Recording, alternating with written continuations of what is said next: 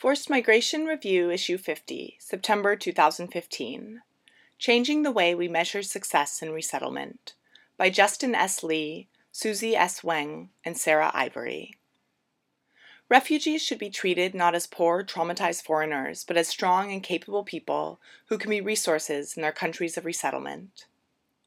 While it is evident why resettlement countries are interested in the self reliance of refugees, these are not necessarily the same benchmarks of success against which refugees measure themselves.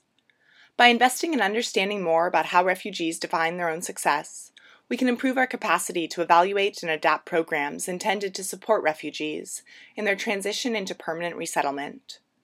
Furthermore, by reframing our definition of what makes an outcome successful, we have the opportunity to build on the strengths of the refugees themselves and to improve our capacity to demonstrate not just a reduction in the perceived burden on receiving communities, but the value that resettled refugees can add. Nearly all of the 15 permanently resettled refugees interviewed on the subject of how individuals define their own success reported that they measure success not by their individual economic self sufficiency, but by their ability to give back to their communities and to maintain a connectedness to their culture of origin. Though this finding does not necessarily reflect the sentiments of all refugees, it does offer insight into important gaps between how receiving countries measure success, through employment statistics, versus how those receiving services in these countries measure success. Supporting resilience. Resilience is often cited as the main determining characteristic for successful integration into a new community, and, in that context, is often seen as a characteristic required of the individual alone. However, if resilience is, quote, the capacity of individuals to access resources that enhance their well being and the capacity of their physical and social ecologies to make those resources available in meaningful ways, end quote, and note 1.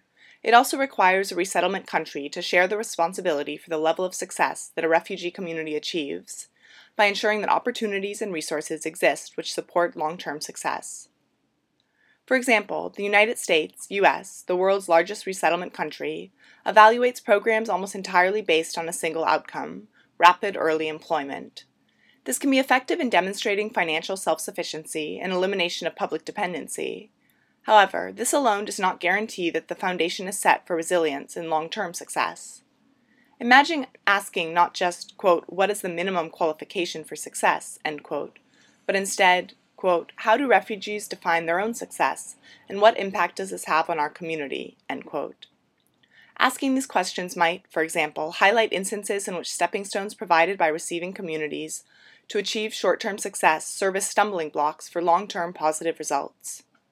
For example, finding employment within the first three to four months in a new place might achieve immediate self sufficiency, but upon further investigation, we might find that it limits refugees' access to language training, training that might have far more added benefit in the long term for potential upward mobility in the job market. Strengths based perspective. Resettlement countries that are able to recognize the inherent assets and capabilities that refugees have developed through their own personal experience and who use this information to design programs that bolster rather than restrict these talents will benefit most. Although, at the level of bureaucratic systems, infusing policy with a person centered strengths perspective is a daunting prospect, it is much less so at the practitioner level. At this level, it is already happening but is not well supported or accounted for in the outcomes. One example is that of a young refugee who had come to the U.S. as an unaccompanied refugee minor. His caseworker recognized the young man's capacity for leadership and his passion for helping others in the program. With her help, the young man started a support group for newly resettled unaccompanied minors. This blossomed into a valuable venue where young refugees could support one another, share practical knowledge, develop personal relationships, and begin to heal their sense of community and belonging. In this instance, the resettlement agency was able to support an environment in which the refugee's strengths could be shared with his community in a meaningful way. Had the caseworker focused only on that individual's deficits and trauma, this outcome would not have been possible. Giving back. When host countries measure the success of resettlement only in terms of economic self sufficiency, a great resource is being overlooked the drive and dedication of resettled refugees to give back to their communities, countries, and cultures of origin. Some of the resettled refugees volunteered with the resettlement agency, some sent money home to relatives still in refugee camps, and some started service and nonprofit organizations that have an impact on thousands of displaced people globally. So important was the commitment to giving back that they described it as a major motivating factor for gaining an education and achieving a high paying job. It is clear that newcomers who achieve their potential as measured against their own definitions of success have positive contributions to make in the resettlement communities and further afield. Effectively leveraging this potential, however, requires receiving countries to create environments in which resilience is nourished and strengths are recognized. One thing that receiving countries can do to support this is to expand the benchmarks by which we measure success in the first place.